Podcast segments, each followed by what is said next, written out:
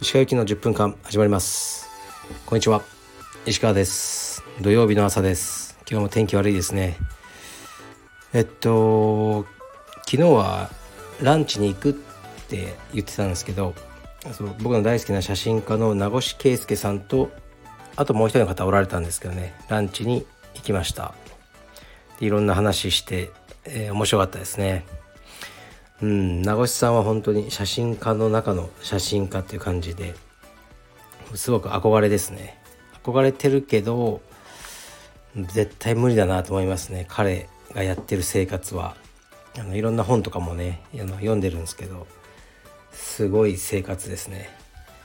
なんかねこうインドのサーカス団に紛れ込んで生活するとかそういうことばっかり。やってらっしゃる方なんですけどですごい物腰柔らかいんですよ。お話してても。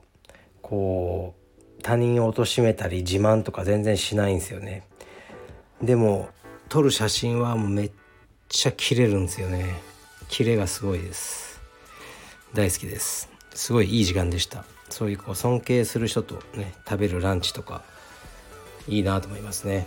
はい。ではレターいきます。とレターもねたくさんいただいてます。あの質問みたいなのはねまあ読むんですけど感想とかねあの僕もちろん読んでますけどこちらでね全部読んだりはしないんですけどえー、っとねあのありがとうございます。ちゃんとね、まあ、僕は読んでます。はいいきます。えー、石川先生は現在経営者カルペディエム代表インストラクターとして充実に関わっていると思いますがかっこただの趣味充実家になりたい。経営とかインストラクションを考えずに自分の楽しみのためだけに充実がやりたいかっこ閉じなどと思うことはありますか？はい。ありがとうございます。すごくありますね。そういう自分が紫帯とかだった頃のただこう練習に行くワクワクみたいなのをあのー、思い出したりしてああいう感じで練習したいなと思うことはあります。しかしねもう絶対そうなれないんであんまり慣れないことをねこう空想しても仕方ないので今のこの形でやるしかないんですけどまあでも仕事として関わったからこそ分かる充実の奥深さとか楽しさもあるとあのそういうふうに考えて今はねもうこっちしかないんで僕はねそっち側に行け行けないんでやってますね。でもあえてね写真とかはあの趣味じゃないですか。だからずっと趣味側でいたいんですよ。でたまに確かにねお金いただけるような仕事も来るんですけど本当にその写真をプロでやってる人のあの仕事場荒らしたくないんですよね。だから別にねそこで収入を求めなくてもいいから。でねそっちで収入頑張ってる方のうんねそう仕事場を荒らしたくないって気持ちは強くて。まあ、充実もたまに荒らすやつがいるじゃないですか。だからその逆をしたくないんですね。だからまあ僕が撮った写真を小説に使いたいとかそういう仕事は受けますよね。もうね撮ってる写真にお金いただくだけだから。だけどあんまりこう自分からねガツガツ、うん、あのお金をもらっての、うん、撮影の仕事とかはちょっとお断りしてますね。はい。次いきます。えー、っと石川先生。かっこいつも拝聴云々は長くなるので今後書きません。かっこ閉じ。私自身は親の方針で子供の頃から運動より勉強ばかりやらされた経験がありスポーツは下手というコンプレックスがありました。かっこその反動で高校から毎日筋トレしてゴリマッチョになりましたがかっこ閉じ。私にはもうすぐ2歳になる男の子がいて0歳から週末体操教室と、えー、水泳をやらせています。石川先生はお子さんにジムや柔術水泳などいろいろと運動をやらせていますが2歳から4歳まではどのような運動または遊びをやらせていたのでしょうか？長くなってすみません。よろしくお願いします。はい。ちょっとね長さを気にしすぎですね。もう僕がいつも長い長いってこう言うからですね。僕が言ってる長さはこう書き方なんですよね。4コマ漫画で済むような話を大河ドラマみたいにするんじゃないよっていうことですよね。で本当に大河ドラマの長さが必要なストーリーだったらもうそれは大河ドラマをもう読みますよ。っていう話でこう意味なく長い文章を書かないでほしいっていうねのがあるんですね。すいません。でうん僕もねいろいろねネットレベルですけどとか本買ったりずっとねあの調べてやってきたんですよ。子供のね運動に何がいいかとか。で大体そのゴールデンエイジとかねそういう運動すぐ伸びるっていうのが9歳とかね12歳とかあってその前がプレゴールデンエイジっていうのがあるんですね。でもプレゴールデンエイジはもう書いてある本とかサイトによって全然違うんですよ。で4歳からとかもう3歳からとね5歳からと書いてあって。でやっぱり4歳までってねほとんどその決まったあのないですね運動はさせらんないと思うんですねどうせ。からたくさん歩かせたりもうゴロゴロこうマットで遊ぶみたいなのしかないと思いますね。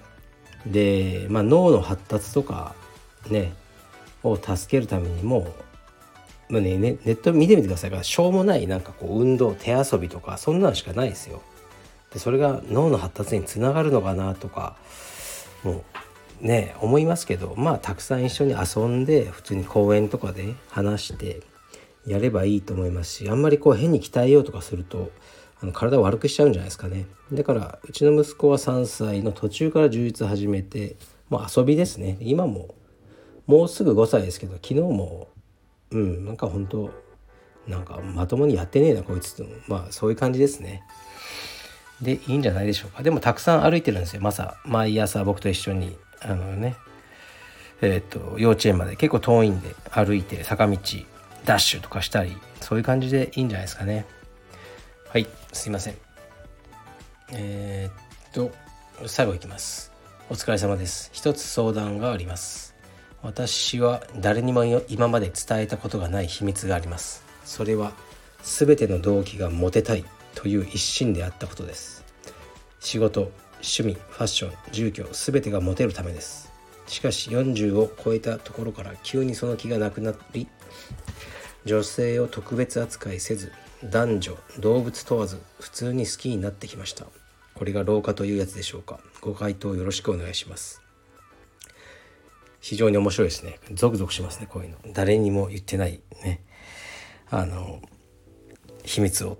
でもこのモテるっていうことが動機でもしこうね仕事とかねいろいろ頑張ってあのねすごい成功されたんだったらいいんじゃないですかね、まあ、されたのか分かんないですけど。で確かにこの40って一つの節目ですよね。僕46ですけどこうハーバードとかはなんずっと研究しててねその幸せ幸せとは何かみたいな。でどういう人が幸せなのかっていう、まあ、難しいですけどねそれ数値化する。まああるんですよ。そういう研究が、まあ、70年ぐらいやってるような。で結局結論はあの外見の良さっていうのは40歳ぐらいまではすごくねやっぱ幸せにつながってる。それはそうですよね。もうね背高くてイケメンっていうだけでチヤホヤされるじゃないですか。で実際就職とかも有利なんですよね。そういうあのねいわゆる外見がいい方が。男性も女性も。でも、まあ、40とか超えてくるともうみんなおじさんおばさんだともうなんかもう若いやつに勝てないんじゃないですか。なんかね。であんまり意味なくなってくるっていうのがあるので、まあ、この方もね40までそのねモテたいを動機で突っ走ってでそれから、ね、今からは本当にモテとかあの排除した本当に好きなものを追求するっていうのがいいんじゃないですかね。うん、やっぱり服とか僕は結構若い頃からも自分の好きなものを着てますけどやっぱり若い頃はちょっとモテを意識したっていうのは否めないですね。で今とかはもう完全に自分の好き快適な服を着ようっていうふうにやっぱりなりましたね。うん、まあねモテてもしょうがないですかね46歳のおじさんが。でまあちょっと話が飛躍するんですけどそのね研究ハーバードの研究の結論はじゃあ何が一番幸せかっていうとやっぱお金とかじゃなくて助けてくれる友達が多くいるかどうかがその幸せの何て言うんですかねまあキーというかあの幸せと思う思う自分のことを、ね、思ってる人に共通する点だったそうですね。はい、だからねこう困った時に助けてくれる友達っていうのをたくさんあのいるといいらしいです幸せには。だからはい僕いるのかな、まあ、僕も友達いない友達いないとかねいつも言ってますけど、まあ、実はね割といるんですよ。